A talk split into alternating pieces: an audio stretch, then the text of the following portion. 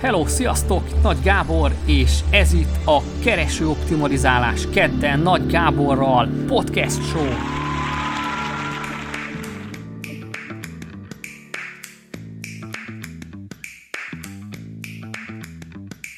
Sziasztok! Mai vendégem Marcinko Ági, a PPC Fox digitális ügynökség alapítója, PPC szakértő. Hello, szia! Örülök, hogy itt vagy! Sziasztok! Mindenkit köszöntök én is a hallgatóságból, és nagyon köszönöm szépen a meghívást. Örülök, hogy összehoztuk akkor ezt a beszélgetést. Vágjunk is bele. Te hogy jutottál el nőként kattintás alapú hirdetések világához és a digitális marketinghez? Ez egy érdekes kérdés, azért, mert hogy nem egy nőies szakmáról beszélünk. Én még mindig úgy érzem, hogy körülbelül ilyen 70%-ban főleg férfiak dolgoznak a PPC területén, ami inkább a számokhoz köthető talán azt mondanám, hogy a SEO-ban is inkább több férfi van, mint nő, de ez abból adódik, hogy én középiskolában programozónak készültem, webfejlesztőnek, aztán a későbbiek során pedig pénzügyes végzettségem lett a BMN és egy marketing alapképzettségem, és utána úgy alakult az élet, hogy elkezdett érdekelni jobban a PPC, amely főleg inkább a táblázatos, exceles modellépítős része az, amit szeretek. Fú, hát ez elég perverz, azért valljuk be. Mondtad ugye, hogy volt akkor neked itt egy marketing alapképzésed, ezt mennyire találod így elavultnak vagy aktuálisnak ezt a BME-nek az alapképzését marketingen? Én azt mondanám, hogy ez az összehasonlítási alapként én mondjuk a Corvinuson volt pár előadás, amit meghallgattam. Ahhoz képest azt mondanám, hogy picit másabb megközelítést hoz a BMS marketing képzés, míg a Corvinuson én azt láttam és éreztem azokon a vendégelőadásokon, hogy főleg nagyon sok külföldi példákat hoztak, nagyon sok külföldi, akár brandépítés, akár nagyobb cégeknek a példáin keresztül próbálták a marketinge nagy törvényeit és tételeit megértetni velünk, addig a BMN inkább egy picit ilyen gyakorlatorientáltabb és sokkal inkább egy ilyen közgazdasági szemléletet hoztak. Ez azt jelentette, hogy mondjuk az üzleti tervezés nálunk egy fél év volt, ami például a marketingen belül nem biztos, hogy egy alap skillt jelent, vagy nem egy marketinges rész, hogy egy üzleti tervet is meg tud csinálni. Nem egy haszontalan dolog, azért ismerjük be. Hosszú távon én nagyon örülök emiatt, hogy a BMN tanulhattam, mert az alapképzésen, a marketingen nagyon erős számviteli és matematikai képzést is kaptam, amit mondjuk a Corvinuson kevésbé, ott inkább a kommunikációs irányba mentek, mennek el az anyagok. Én ezt a mai napig azért érzem egy ilyen hiányosságként, hogy, hogy a szövegírás vagy a megfelelő kommunikációra például kevesebb hangsúly került.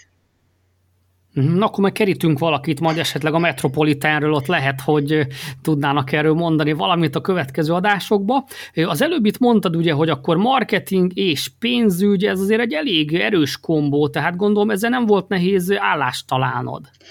Ez egy nagyon vicces történet. Én marketing gyakornokként elmentem a MOL Magyarországhoz, ahol azt a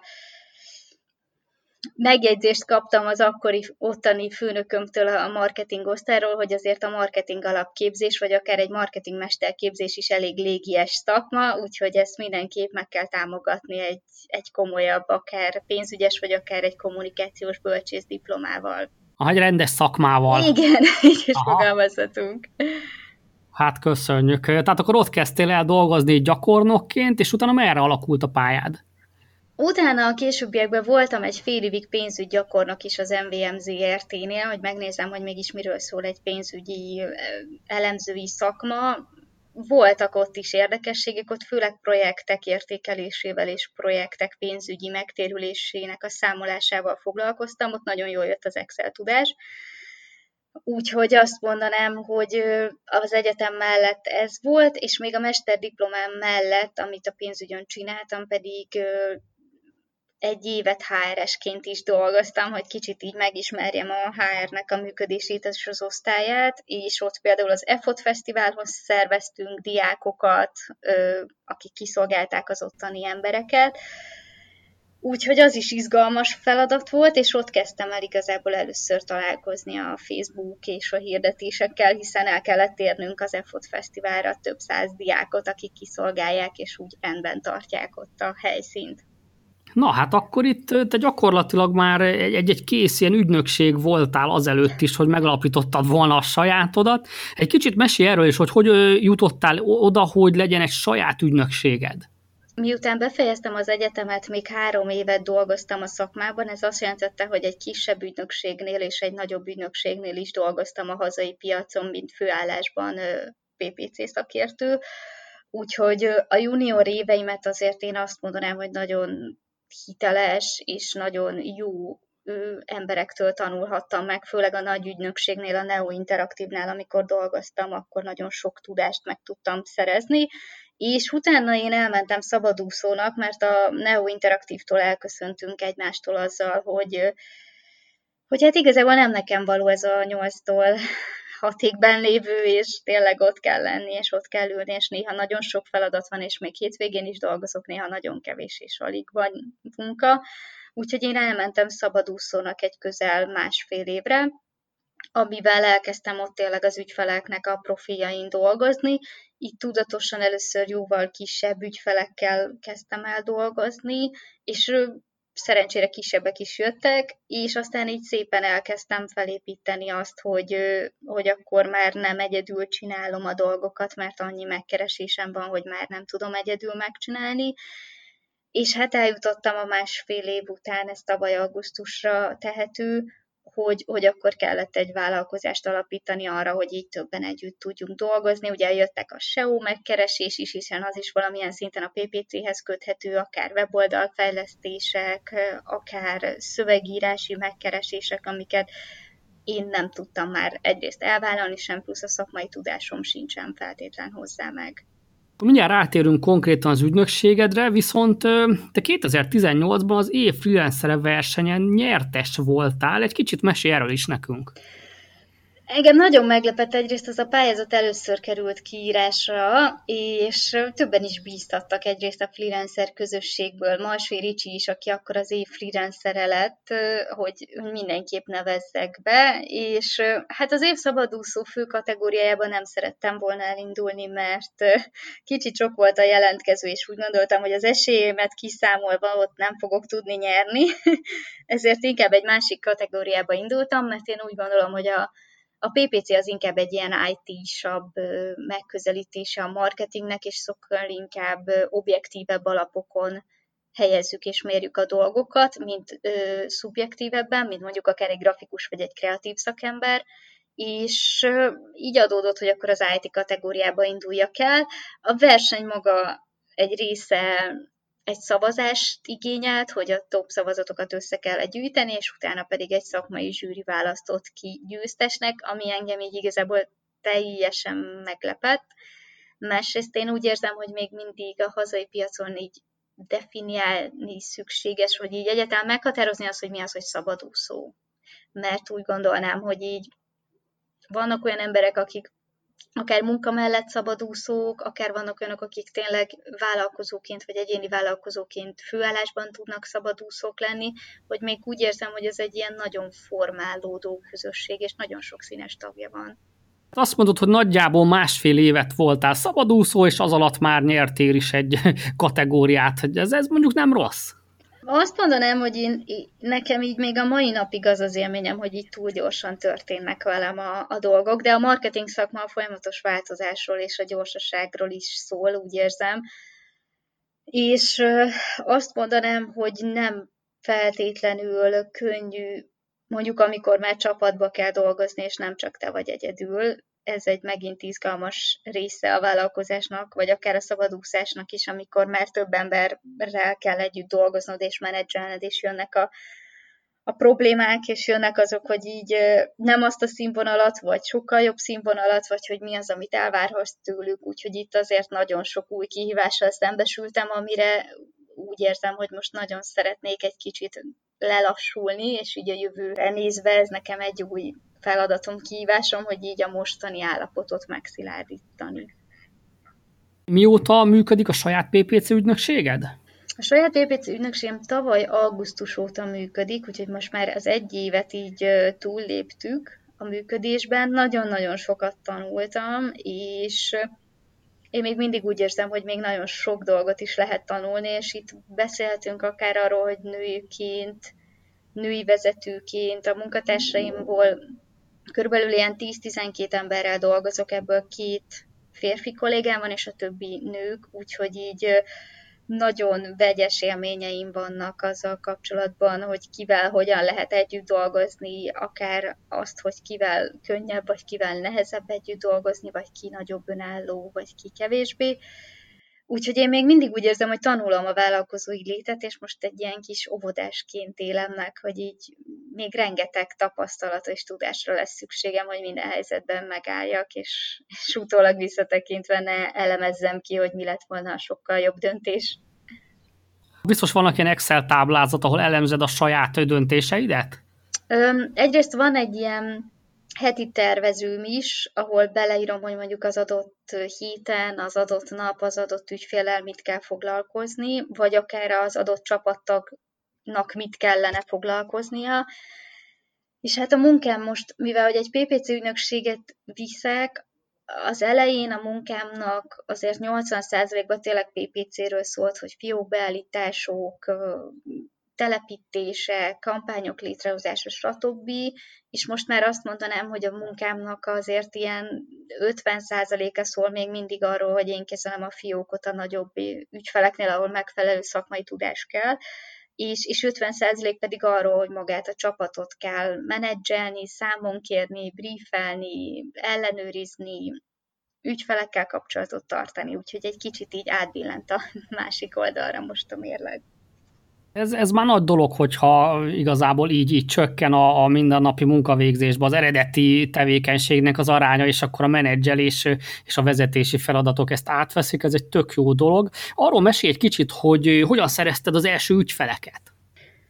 Az első ügyfeleket igazából én nagyon azt mondanám, hogy kevésbé voltam ilyen vakmerő, hogy így most akkor belevágok, és van X mennyiségű megtakarított pénzem, és akkor elindulok a szabadúszó létem felé, hanem én ezt kicsit tudatosabban kezdtem el keresni, méghozzá úgy, hogy magát az ügyfeleimet úgy szoktam keresni, és nekem ez az eleje óta az válik be, hogy nem feltétlenül én keresem őket, hanem inkább akkor írok az adott kommentben, amikor segítséget kér valaki. Vagy, vagy a megfelelő szaktudást kéri, amihez én tudom, hogy tudok kapcsolódni. Úgyhogy az első ügyfelemet is igazából beléptem egy ilyen anyukák közössége csoportban, ahol egyrészt voltak találkozók is, ez egy ilyen havi találkozókat kell elképzelni, ahol elkávézunk, beszélgetünk a női létről és magáról. Én nem vagyok anya, de hogy a többiek az anyaság témájáról. És, és ott egyszerűen sokan kértek segítséget abba, hogy maga a Facebook hirdetésekkel szeretnének több emberhez eljutni, úgyhogy én igazából ott kapcsolódni tudtam hozzájuk. Uh-huh, tehát végül is kapcsolatépítéssel, és akkor itt segítségnyújtással kiépítettél egy bizalmat, és akkor ezzel tudtál munkákat behúzni az elején. Ez ugye elég egy darabig akár egy szabadúszónak, de az az ügynökséghez azért ott általában fajsúlyosabb megrendelőkre is szükség van, mert ott ugye azért növekszik gyorsan a fenntartási költség is. Itt hogy sikerült ezt a szintet megugrani? Igazából ez azért így visszaemlékezve azzal sikerült megugrani, hogy egyrészt vannak a, az olyan ügyfeleinkről beszélhetünk, akik a szabadúszói koromból vannak, egyrészt az ügyfélkörnek mondjuk az 50% a lényegében abból tevődik össze, és ők egyszerűen egyre nagyobb megrendeléseket is kértek. Ugye ez azt jelentette, hogy az elején még mondjuk csak a Facebook hirdetéseket kellett megcsinálni, de mondjuk aztán a későbbiekben blogposztokat kell havonta írni nekik, vagy akár SEO-ban rendben tartani az oldalt, vagy akár egy webshopot rendben tartani, vagy emellett Hát mi igazából nem foglalkozunk online banner helyek eladásával, szóval ezt a terülékenységet például mi nem tudjuk, hanem ezt általában kiszoktuk szervezni, de egy viszonylag jól összeállított szolgáltatás csomagunk van, főleg webshopokra szakosodtunk az utóbbi fél évben, és ott egy ilyen lépés sorozatunk is van, hogy egy webshop ahhoz, hogy jól működjön, és tényleg azt a bevételt hozza, amit szeretne az adott tulajdonos, ahhoz milyen lépésekben kell jónak lennie. Itt a csomag részei nem csak az én szakterületemet fedik le, mint PPC, hanem itt tényleg kiegészülhet akár UX, UI tervekkel, akár SEO-val, szövegírással, Ö, emellett még maga a vásárlói folyamat optimalizálása, vagy akár nyelvfordításokkal, hogyha más célországokat is megcélzunk, és, és ezt a csomagot igazából nagyon jól tudjuk ö, eladni, és nagyon jól tudjuk fejleszteni a saját webshop ügyfeleinket ebben az irányban. És mennyire vegyes az ügyfélállomány? Jelenleg azt mondanám, hogy a koronavírus miatt lévő ügyfeleink, akik mondjuk fitness stúdiót, vagy akár egy ilyen offline tevékenységhez köthető mondjuk kávézót vagy éttermet vittek, azok sajnos most szüneteltetnek, de az ügyfélállomány nagy része az most azt mondanám, hogy ilyen 50%-ban webshopok, és ez egy tudatos döntésünk is volt, hogy webshopokra szakosodtunk, mert hogy abban tudunk nekik a legtöbbet segíteni, és abban vagyunk a legjobbak. Főleg az az érdekes, hogy gyerek és női webshopokra vagyunk a legjobbak, és azt mondanám, hogy ebben már így a piacon is eléggé ismertek is vagyunk, és mi főleg ajánlási alapon viszünk webshopokat, nem feltétlenül azzal, hogy tudatosan hirdetjük magunkat, vagy keresünk újakat. És emellett a másik 50% az mondjuk applikáció, ez egy startupról beszélünk, vagy akár ilyen nagyon érdekes egyedi megkeresések, ahol mondjuk egy online eseményeket kell hirdetni, vagy akár tudástárat kell hirdetni, szóval mindenfajta olyan tevékenység, ami sikerült az utóbbi koronavírus hatására áttevődni onlineban, azokat most próbálunk hirdetni és előrébb lépni. Úgyhogy a másik 50% az, az azt mondanám, hogy nem tudok így kategóriát, ők azok, akik igazából nem webshopok, de online eseményeket hirdetnek, vagy pedig valamilyen online szolgáltatást adnak el, és nem fizikai terméket, talán így tudom őket lefedni, de itt is a nagyon kicsi ügyféltől, aki egy tényleg 30 ezer forintot költ, egészen a több millió forintos költésig is vannak ügyfeleink. Ezt érdekes, hogy mondod, hogy egész kicsi ügyfelekkel is foglalkoztok. Azt hogy tudjátok megoldani, hogy ha valakinek van napi 1-2 ezer forintos kerete, hogy abból valamit kihozni? Azt mondanám, hogy ilyen négy-öt kicsi ügyfelünket viszünk, akiről tudjuk azt, hogy mondjuk márkanévben nem is gondolná az ember, hogy, hogy olyan keveset vagy olyan kicsi ügyfélről beszélünk, és egy fix összeggel dolgozunk az ő esetükben. Általában a kicsi ügyfeleinkkel most már több mint három-négy éve dolgozunk, és egyszerűen ők a mi hatásunkra nőttek, nem követtük le a, a havidíjunkkal azt a növekedését. Tehát, hogy most jobb autóval érkezne egy találkozóra, attól még nem fog emelkedni a fiókkezelési díja. Igen, igen, igen, de ez egy, ez egy érdekes árazási kérdés, ami nekem például most így a, az utóbbi hónapokban folyamatosan a teendő listáim és az Excel tábláim tetején van, hogy hogyan lehet jól beárazni egy terméket, szolgáltatást, amikor fixárral, vagy amikor mondjuk jutalék alapon működünk, vagy a kettőt együtt,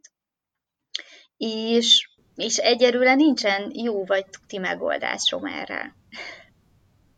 egy év működés után még azért nem, szerintem az nem probléma, hogyha nincsen kész recept mindenre. Szerintem ez, ez azért helyére fog kerülni, meg gondolom akkor az Excel tábláit fölött akkor te eleget görnyedsz ahhoz, hogy előbb-utóbb ebből ki tudjál disztillálni valami megoldást. Ez így igaz, igazából ilyen előnyöket és hátrányokat szoktam felírni az egyik vagy a másik modell, vagy a hibrid megoldás mellett, és hát a saját tapasztalatom, vagy akár az ügynökségi tapasztalat, hogy ott hogyan áraznak, ez így azt mondanám, hogy szinte ügyfelenként változó, és minél nagyobb ügyfélről beszélünk, annál nehezebben lehet ezt lekövetni, vagy egy jó megoldást találni erre a, az árazási kérdésre, úgyhogy ez most nekem egy ilyen nagy dilemmám. De gondolom sokaknak, hiszen az árazásról múlik az, hogy fennmarad-e akár egy szabadúszó is, hiszen ott például nagyon függ attól, hogy mennyire jól tudja beárazni magát. Igen, ez a legtöbben azért küzdenek vele, ezt valljuk be, tehát azt, hogy érvényesíteni olyan árakat, amik nem ilyen letolt gatyával születnek, hanem normális, akár piaci árakat, rendesen átvinni ügyfeleken, azért az egy komoly küzdelem tud lenni, szóval ez, ez tényleg egy, egy, egy folyamatos küzdelem szerintem mindenkinél, szóval ezzel biztos, hogy nem vagytok egyedül. Egy kicsit beszéljünk arról, hogy itt a PPC-nél, ugye ebben nem vagyok benne napi szinten, viszont úgy látom, hogy a következő években akár a mesterséges intelligencia, akár az ilyen tanuló algoritmusnak így a térhódítása, az én szememben azért az van, hogy egy pár éven belül itt mondjuk a PPC-t nagyon komolyan át fogja alakítani ez a fajta exponenciális növekedés itt a tanuló algoritmusoknak. Te egy mit látsz, hogy pár éven belül, mondjuk egy öt éves időtávon egyáltalán szükség lesz ügynökségekre, akik kezelik a hirdetési fiókokat, vagy ezt már egyszerűen algoritmusok megoldják? Ez egy örök visszatérő kérdés. Én azt mondanám, hogy az ügynökségekre mindig szükség lesz, csak mondjuk átalakulnak szerintem a tevékenységi köreink, vagy, vagy magát a, a kampányokat szerintem nem ha ugyanúgy fogjuk kezelni, ahogy most. Ö, azt mondanám, hogy az emberek esetében még mindig dolgozok olyan nagy vállalattal is, ahol tényleg ilyen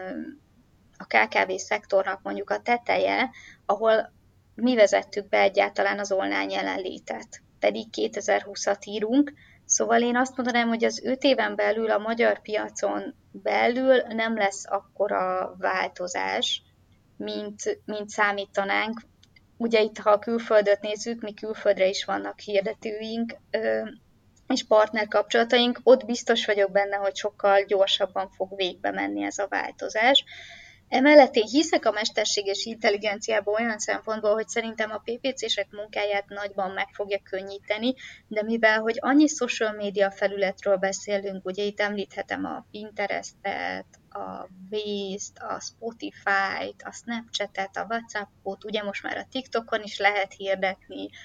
az Instagramot, a Google ads de a Google ads is most már azért displayen mellett ott van a shopping kampányok, hogy egyszerűen azt látom, hogy az adott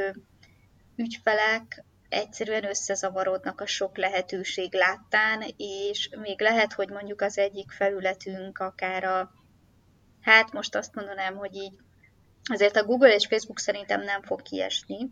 lehet, hogy mesterségesebb lesz, és már most is lehet a Facebookon is akár egy kattintással ajánlja és összerakja neked a kampány csomagodat az oldalathoz, de egyszerűen nem tud jelenleg olyan számokat hozni,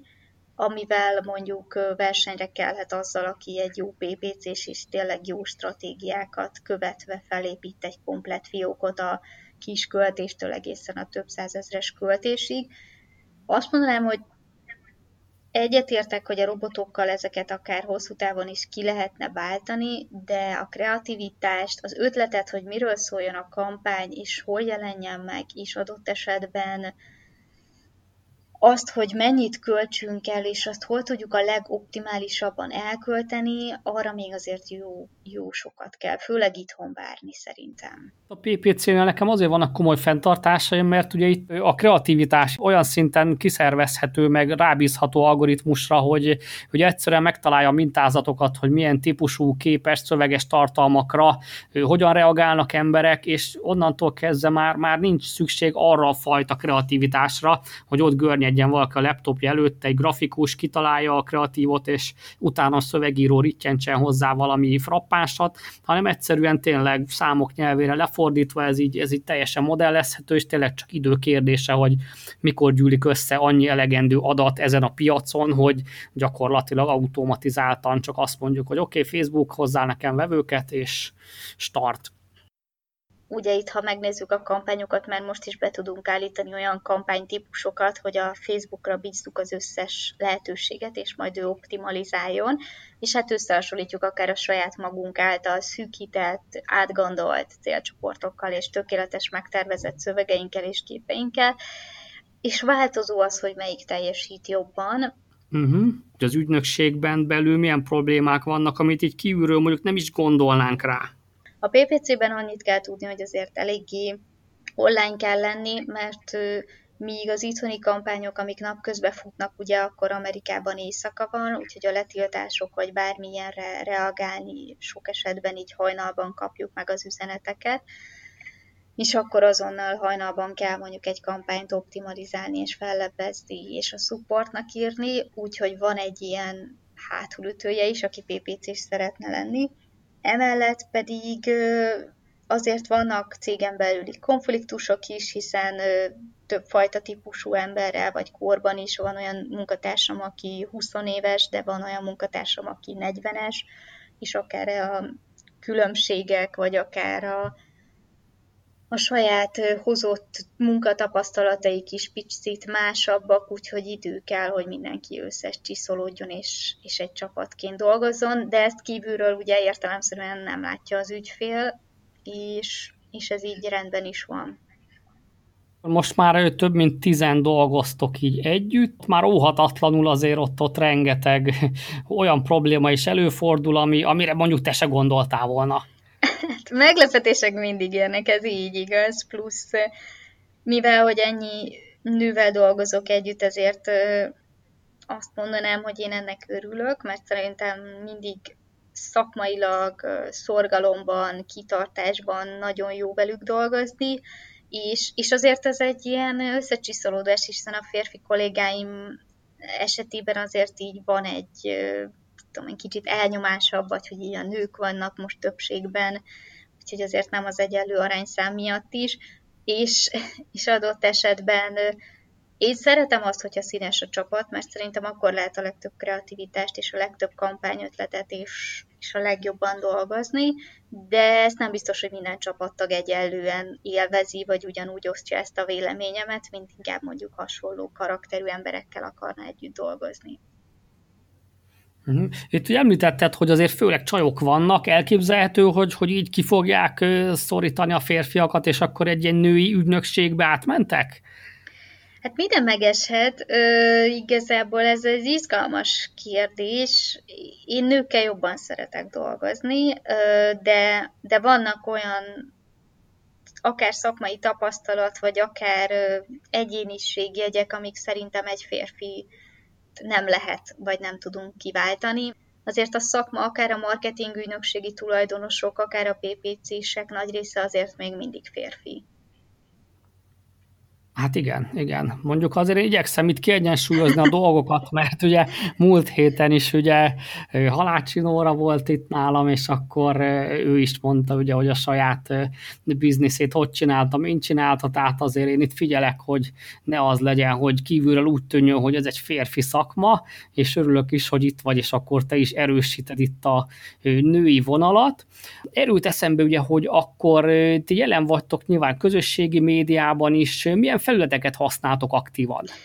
Sokszor meg szoktam kapni kritikának, hogy én tartsak legközelebb előadást, hogy hogyan nem érdemes jelen lenni a közösségi média felületeken. Na. Én azt mondanám, hogy a munkatársaim sokkal jobbak, mert ők sokkal tudatosabbak, és sokkal jobban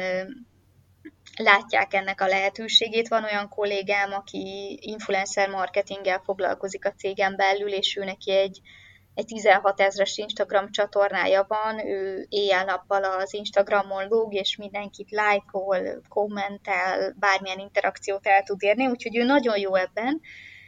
Én nagyon őszinte leszek, én nagyon szeretem a munkámat, és nagyon szeretek másoknak brandet, meg márkát építeni, meg kampányokat, de egy kicsit olyan a saját márkám, mint a, a, a Schuster cipője, hogy így arra már nekem így, így még rá kell állnom, és, és jobban, tudatosabban építenem. Aha, tehát mint az autó fényező, aki egy korrodált, ütött, kopott valami járgányjal nyomul, de közben meg nagy csodákat tud csinálni munkaidőben, akkor nálatok is kb. ez a helyzet. Igen, meg annyival egészíteném ki, hogy én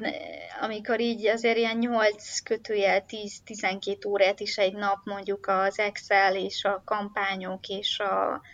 milyen kreatív legyen, mi legyen az üzenet bűvöletében élve, így annyira jó, amikor már így lekapcsolom a gépemet, és, és tényleg offline leszek az este, és mondjuk csak megnézek egy egy sorozatot, ami teljesen nem kapcsolódik a munkámhoz. Ezzel szemben persze nagyon szeretem a sorozatokat, filmeket, amik marketing témákat dolgoznak fel, csak hogy így így kicsit ebből szeretek kilépni, vagy így tudatosabban kilépni. Mhm. Olyankor mit nézel, amikor mondjuk este lehuppansz, és akkor azt mondod, hogy oké, okay, Netflix, akkor miket szoktál áttallózni? A középiskolai, sőt az általános iskolai rajongásom a, a számítógépes játékok iránt az nekem egy ilyen óriási dolog, úgyhogy én néha játszok a számítógépen is, játékokkal, ilyen Assassin's Creed-del, vagy Frostpunk, ez egy ilyen városépítős játékkal, de ha a Netflixet nézem, akkor én főleg science fiction szoktam nézni, én is így nagyon szeretem a mesterséges intelligenciát és a jövő témáját akár feszegetni, és én nagyon szeretek dokumentumfilmeket nézni, mert sok esetben úgy gondolom, hogy nincs elég időm vagy energiám arra, hogy a világot meg tudjam ismerni, és egy dokumentumfilm ezekben nagyon tud segíteni. Emellett én nagyon-nagyon szeretek olvasni, és amellett, hogy szakmai anyagokat is olvasok, ugye, hogy mi az aktuális PPC trendek, most például a zaphegyezőt olvasom, vagy hogy ilyen teljes klasszikusok irányában is szeretek inspirálódni, főleg szövegírásban nagyon tudnak segíteni. Hát az biztos, igen, azt ugye Vavreg Balázsnak az egyik pantrája, hogy ne legyél szakbarbár, ha nem olvassál szép irodalmat is, meg mindenfélét, mert különben nem fogsz tudni magadból kiizzadni semmi kreativitást, hogyha ha csak tényleg szakmai tartalmakat fogyasztasz. Tehát erre tényleg tök jó, hogy egy zaphegyezőt előveszel, és utána mondjuk adott adott esetben jobb szövegeket fogsz tudni írni ebből, vagy jobb hirdetés szövegeket extrém esetben. Ugye itt ez egy kereső marketinggel foglalkozó podcast, és senki nem úszhatja meg, hogy beírjam a nevét a Google keresőjébe, és akkor megnézzem, hogy mi történik.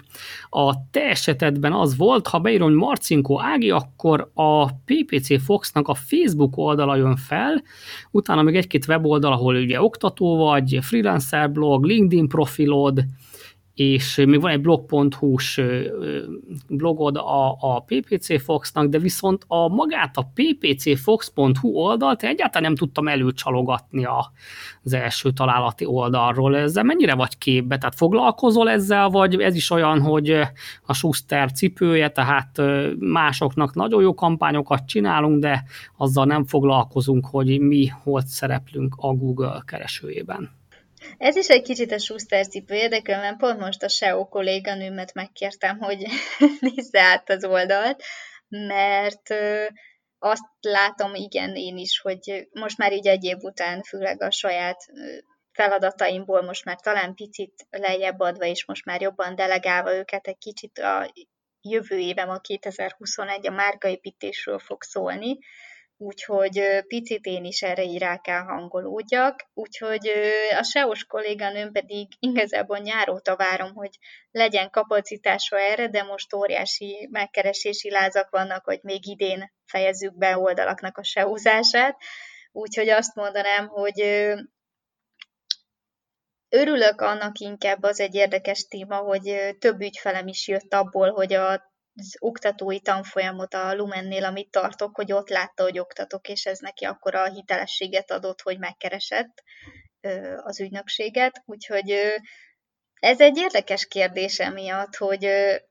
hogy inkább egy ilyen külsős felületeken, ami nem feltétlen az én tulajdonom, vagy hozzám köthető közvetlenül, ott jobban tudok, vagy jobban jelenek meg például. Kicsit mesél nekünk arról is, hogy ugye ti egyértelműen ügyfelekkel dolgoztok, ami egy nagy felelősség, ugye intenzív odafigyelést is igényel ez, és ettől azért sokan megijednek, tehát sok szabadúszó mondjuk ott bokik el, hogy hogy egyszerűen ezt a nyomást nem bírják. Te nálatok mi a helyzet, hogy hogyan tudjátok kezelni azt, hogy milyen elvárásokkal jönnek ügyfelek, mert nyilván akadnak túlzó elvárások is, és vagy adott esetben időprés, tehát nálatok hogyan sikerül kezelni az emberi oldalát ennek az együttműködéseknek? Hát ez nagyon izgalmas téma, mert én sok esetben azt gondolom, hogy hogy az emberi oldalon múlik az, hogy valaki mennyi ideig az ügyfelünk, vagy mennyire jó ügyfelünk. Nagy, pont most futottam bele nemrég egy olyan ügyfélbe, aki, aki tényleg várta azonnal a számokat, egyrészt ő neki ezt többször elmondtam, és többször tartottunk erről megbeszélést, hogy a számok az, az egy idő, mire érkezni fognak, és nem fogunk, még ha elköltünk egy milliót sem, holnap neki 500 millió vásárlást hozni, és, és hát nem, nem akarta és nem tudta ezt megérteni, de aztán, mivel hogy egy, ő egy márkát hoz be külföldről és árulja itthon, mint kizárólagos forgalmazó, ezért meghallgatta a márka alapítóinak is a podcast adását, ahol elmondták az alapítók, hogy ők közel 9 hónapig csak ölték a márkába a pénzt, és alig volt belőle vásárlásuk, mert egyszerűen meg kellett ismertetni a márkát,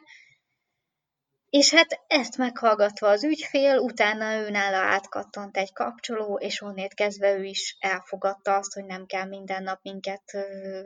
sztekálni, nyaggatnia azzal, hogy mondjuk hogy állnak a számok, hiszen nekik az alapítóknak is időre volt szüksége, mire jöttek azok a számok, amiket szeretett volna. Úgyhogy nem könnyű. Azt mondanám, hogy sok esetben az ügyfelekkel az munka elején nagyon intenzív az első egy-két kötőjel három hónap, amikor így beállítjuk a fiókot, optimalizálunk, megtaláljuk a közös szövegírási hangot, a közös grafikai megjelenéseket, a, a weboldalt átnézzük és kiavítjuk, amikre szükség van, vagy akár a landing oldalakat elkészítjük, és utána van egy ilyen csendesebb időszak, ami azt, nem azt jelenti, hogy eltűnünk, hanem akár ott is a heti vagy a havi riportok vannak, és emellett pedig általában egy ilyen aktívabb kampányidőszakok, ami a szakmában az főleg most a Black Friday és a karácsony, de emellett az tavasszal van a farsang, vagy például a húsvét is egy aktívabb időszak szokott lenni, és hát januárban pedig az ilyen fitnesshez köthető ügyfeleinknél szokott lenni például aktívabb időszak, amikor ott akár tényleg napi, vagy akár két-három naponta beszélünk az eredményekről, számokról, mit javítsunk, mit optimalizáljunk, kell-e új szöveg, vagy kép kreatív, vagy videó, vagy bármi, amire még szükség van. Uh-huh. Van esetleg olyan ügyfélsztori, amit így ki tudnál emelni, amire nagyon büszke vagy? Hát számos ügyfelemre nagyon büszke vagyok, de talán az egyik nagy kedvencem az Imagine Baby. Ez egy ilyen kis rágó maki, ami arról szól, hogy 0 és 2 éves kor között egy kisgyereknek, ha ezt odaadjuk, ez egy ilyen műanyag maki figura, ami tömör műanyagból van, akkor ő ezt tudja rágni, és a fog növekedésével járó fájdalmat azt így enyhíti ez, a, ez az eszköz. Úgyhogy ez egy nagyon-nagyon jó termék. Spanyolországban gyártják, és a webshop tulajdonos megkeresett minket, hogy ő szeretne már az elejétől kezdve tudatosan marketingelni, és marketinggel felépíteni ezt a webshopja körüli kommunikációt, és hát ezt nagyon szívesen elvállaltuk, úgyhogy ezt idén talán január-februártól vittük a webshopját, ahol tényleg az elején a havi ilyen pár százezres forintos bevétele volt, majd aztán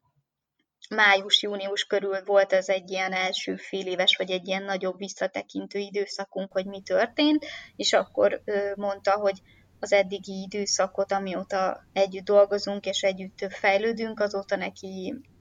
tényleg több tízmilliós bevétele lett csak a hirdetésekből. Na hoppá, ez azért elég jól hangzik, de akkor nyugtass meg, hogy ez nem azt jelenti, hogy a, a hirdetési költségei is így exponenciálisan nőnek. Nem, ezt azt mondanám, hogy a több tízmilliós bevételt ő pár százezer forintból érte el idézőjelben, szóval azért nem 50 ezer forintból, de havonta ő ilyen két 300 ezer forint között költ. Na, ez, ez azért nem rossz párosítás, szerintem ez egy hirtelen sokan kibékülnének, és szerintem most sokaknál így, így felvillant a villanykörte, hogy na, akkor mégis érdemes lenne ezzel foglalkozni. Az ellenkező oldalt is nézzük meg, hogy van esetleg olyan, hogy mondjuk valakivel nem tudtatok egyszerűen kijönni, és azt mondtátok, hogy hát ez nem megy tovább, és ha lehet a telefonszámodat is törölje ki. Volt esetleg ilyen eset? Hát nagyon-nagyon nagy negatív elvállásaim nem szoktak lenni ügyfelekkel, de volt azért az elmúlt egy évben két ügyfél is, akivel viszonylag rövid idő alatt, ez azt jelenti, hogy két hónap vagy másfél hónap után elköszöntünk egymástól, és mind a kettő igazából nem szakmai miatt, hanem emberileg voltak egy ilyen nyomasztó típusok, akár túl sok volt a számonkérés, túl sokszor és túl intenzíven, vagy nem hitték el, hogy a, a Facebooknak, vagy a Google-nek, vagy bármilyen, vagy a Pinterestnek tanulásra van ahhoz szüksége, hogy tényleg lássa az eredményeket, és nem fogok tudni neki a holnap már tíz könyvet eladni a webshopjában, és, és ezt, ezt így viszonylag nehéz volt velük megértetni, de ők, ők ezzel így nem tudtak kibékülni,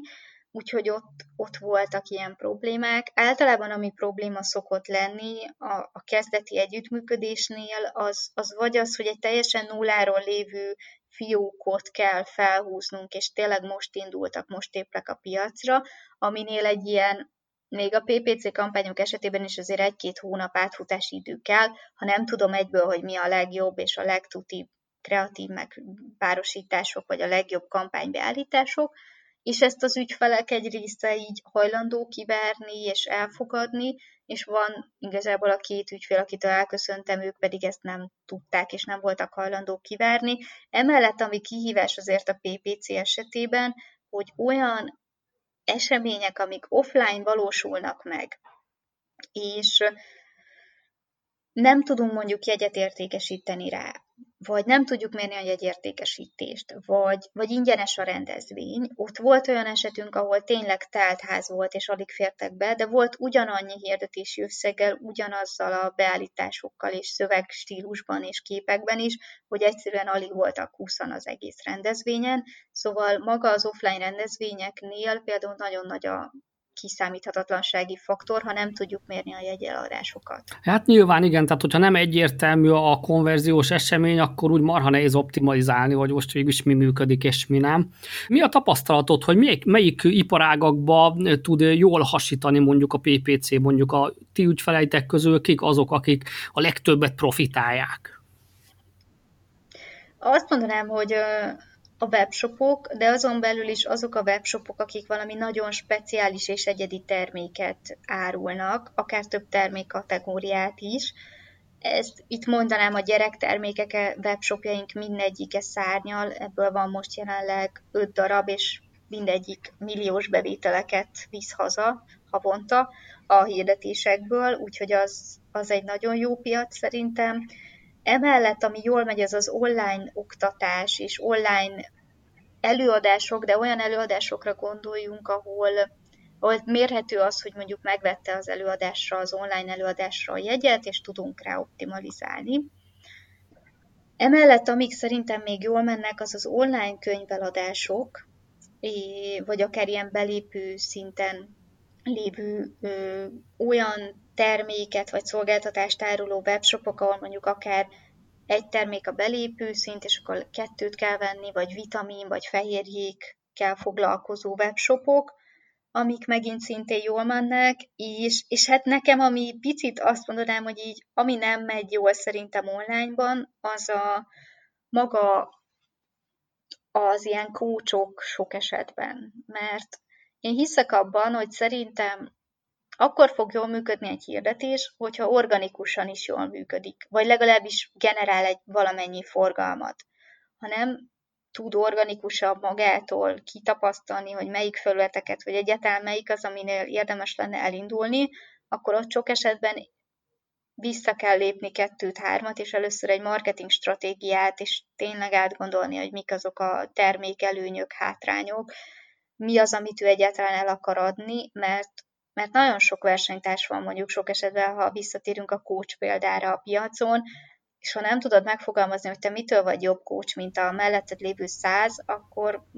hirdethetünk mindenkinek, de így nem fogunk célba érni. A közönségből egy jó néhányan most így felkapták a vizet. Sajnos 13 kócs után ezt nagyon szívesen felvállalom. Van, vannak esetleg olyan ilyen üzleti mentoraitok, akiknek toljátok a, a, akár az infotermékét?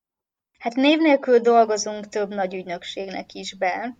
sőt viszünk nagyobb ügyfeleket, amik nem hozzánk köthetőek, hanem más ügynökségekhez, mert a PPC-ben jelenleg Magyarországon hiány van, de sajnos nem a pályakezdőkben, hanem akinek két-három-öt év szakmai tapasztalata van. De egyébként mennyire volt nehéz vagy könnyű azt, hogy a mostani csapatot össze tud szervezni, és tudjatok velük együtt gördülékenyen dolgozni?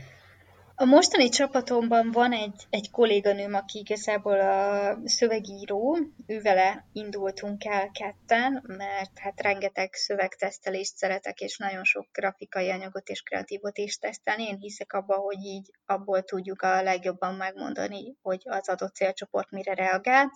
Úgyhogy vele indultunk, és aztán így fokozatosan bővültünk. Általában ajánlási alapon szoktam új kollégákkal együtt dolgozni, de most a Covid miatt például többen meg is kerestek e-mailben, hogy megszűnt az állásuk, vagy szabadúszóként nem megy nekik most olyan jól, mert az ügyfelek visszamondták, úgyhogy azokból is mindenkivel készült interjú, és akinek volt azért két-három év releváns szakmai tapasztalata is tudott felmutatni olyan projektet, ami értékelhető volt és ránézhető, ő vele a mai napig együtt dolgozunk. Úgyhogy azt mondanám, hogy egyrészt van általában, ha teljesen idegenről beszélünk, akkor tesztfeladat, vagy pedig mutasson ő meg egy fiókot, vagy egy oldalt, amit menedzselt, és, és hát valamilyen szinten azért jónak kell lennie az adott szakmájában, és a másik fontos elváráson pedig az, hogy szeretne fejlődni és tanulni, ami, ami nélkül igazából azt mondanám, hogy így a PPC szakmában nem lehet boldogolni, hiszen naponta jelennek meg az új funkciók, az új lehetőségek, akár a Facebook felülete is, már ha megnézzük fél év alatt mennyit változott most például. Igen, igen, azt kétségtelen mondjuk, hogy ennél gyorsabban változó szakterület azért kevés van, mert így az online marketingben tényleg, meg SEO-ba is gyakorlatilag naponta kell tájékozódni, hogy mi újság van, mert egyszerűen az ember így kapkodja a fejét, és elég csak elmenni mondjuk két hétre szabadságra, és már egy, egy tök megváltozott helyzetre érsz vissza. Ez nálatok egyébként ez mennyire jellemző ez a fajta ilyen, ilyen lelkesedés, meg, meg önképzés a csapatban? Teljesen jellemző. Úgy értem, hogy ezt én, én jó példát szeretek mutatni, én is például külföldi ügynökségnél elő vagyok fizetve csak a PPC-s anyagjaira, mert úgy gondolom, hogy itthon, itthon is vannak nagyon jó szakemberek, de ők is külföldről tanulnak, úgyhogy én főleg a külföldi anyagokból tanulok, és onnét is olvasok inkább blogokat, és emellett azt mondanám, hogy önképzésre, vagy mivel, hogy most a koronavírus miatt nagyon sok online esemény lehetőség megnyílt, amik például eddig csak San Franciscoi konferencia, vagy egy marketing summit, ami csak Londonban van, most mindegyikre lehetett online is csatlakozni, vagy legalább egy részébe belenézni, és ezek szerintem nagyon jók, és nagyon sok esetben előre tudnak vinni. Másrészt nálunk elvárás az, hogy például aki PPC-s nálunk, és felvesszük, akkor az első fél évben le kell rakni az összes Google Ads vizsgáját, például angol nyelven, és a Facebook Blueprint vizsgát nem kérjük, de most a kurszerán van a Facebook kurzus, ami amilyen social media és PPC ismereteket is ad át, és például azt a kurzusnak az elvégzését kérjük az első fél évben, mert hogy egy alap és jó tudása legyen meg az adott felületről. Emellett mi kiemelt Facebook PPC ügynökség vagyunk. Ez azt jelenti, hogy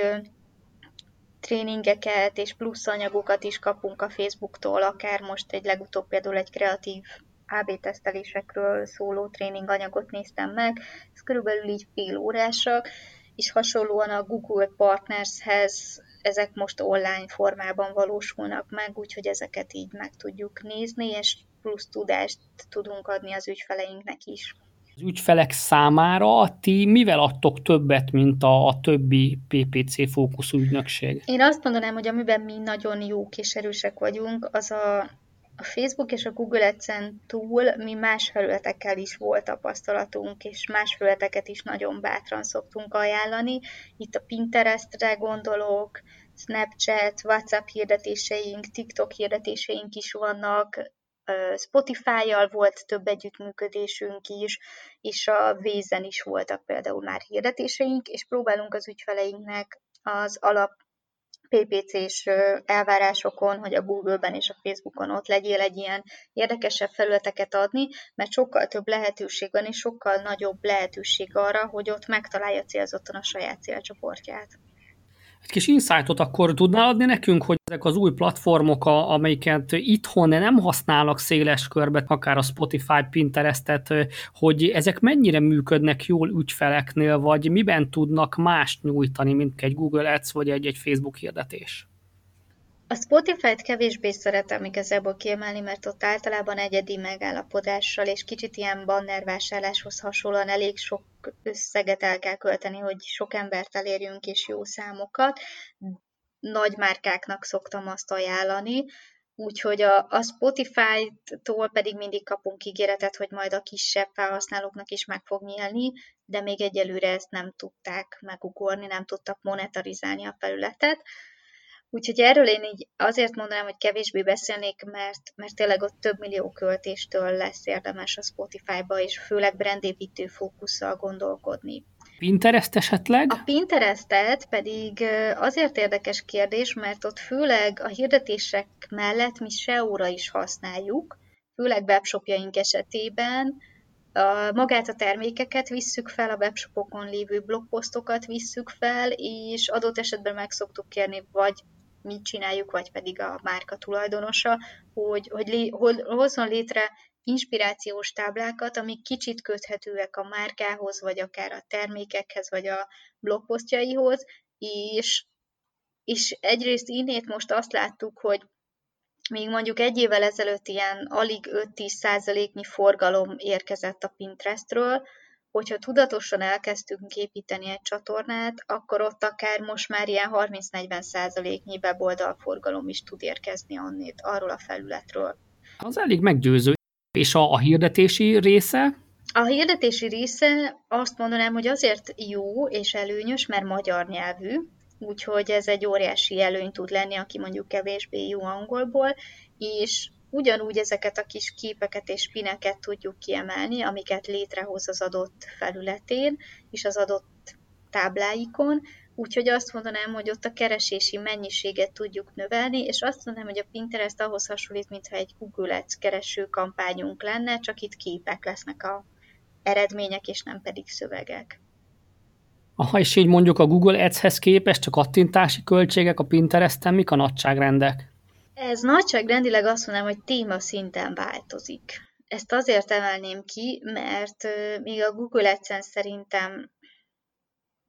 most a összehasonlításként egy kismama ruhaboltat csináltunk a Google Ads-ben és a Pinteresten, és a Google Ads-ben ott a kattintások ilyen 50 és 100 forint között jönnek. Viszonylag sok versenytárs van, ugye itt a nagy boltok is árulnak kis mamaruházatot, a H&M-től kezdve mindenkivel tényleg versenyeznünk kell. Addig a, a Pinteresten nincsenek ennyire tudatosan fent a, a hazai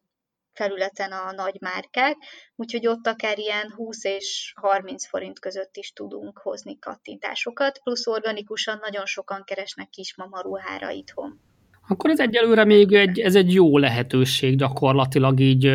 tényleg forgalmat hozni. Azért érdemes kihasználni, mert nincsen ott sok esetben a közvetlen vagy a nagy versenytárs, hanem a jóval kisebbek vannak ott, és őket meg tényleg kisebb költségekkel is le lehet nyomni, és emellett pedig érdemes kipróbálni, mert nem lehet tudni azt, mint ahogy említettük is, hogy milyen gyorsan változik az adott felület, és mennyire újdonság, hogy mondjuk egy év múlva mi lesz az a felület, ahonnét a legmenőbb és a legtöbb dolog fog működni, és ahonnét a legnagyobb weboldal forgalom fog generálódni. Érdemes azért egy kicsit kitekinteni így a Facebook és Google Ads duóból. Mindenképp. Ugye itt azt hozzátenném, hogy még mi a hírlevelet is, mint ilyen harmadik pontot preferáljuk, hogy ezt a három csatornát első körben ezeket szoktuk rendbe rakni, főleg hirdetési szempontokból, és hogyha ezek rendben vannak, utána mi mindig ajánljuk, akár havi szinten is az ügyfélnek, hogy igenis nézzünk meg egy másik csatornát, mert utána nagyon szép eredményeket lehet kihozni belőle. Uh-huh. Akkor ti egy ilyen újító szellemiségű ügynökség vagytok. Igen, röviden összefoglalva, igen, szeretnénk egy kicsit így a, a szakmában azt mutatni, hogy igenis nagyon sok felület van és lehetőség, és hogy a social média ne csak egy Facebookban fulladjon, vagy egy Instagramban ki. Mit látsz egyébként, hogy körülbelül egy ilyen három éves időtávon meddig fog eljutni a te ügynökséged? Hát három év egyrészt még nagyon hosszú idő, de én azt mondanám, hogy most talán így belegondolva ebbe az egészben, én azt látom, hogy most van egy jó csapatunk, vannak lehetőségeink, amiket látunk, hogy hogyan tudunk a csapattal megoldani, és hát azt mondanám, hogy minél nagyobbak szeretnénk lenni, minél több ügyféllel, vannak azt mondanám célszámok, de Igazából azt szeretném a hazai piacon elérni, hogy minél többen a Facebook és Google Ads mellett más felületeket is használjanak, úgyhogy az ügynökségünk remélem három év múlva még több ilyen érdekesebb és ezeken túlmenő felületeket fog kampányokat csinálni és eladni. Akiknek sikerült felkelteni az érdeklődését, hol találnak meg titeket? Főleg a LinkedIn-en keressetek, akár a saját nevembe, hogy Marcinko Ágnes, akár pedig a PPC Fox vagy a Vilab Digitál ügynökség oldalán. Nagyon jó, Marcinko Ágnesnek köszönöm a beszélgetést, örülök, hogy itt voltál, hello! Köszönöm én is a meghívást még egyszer, sziasztok!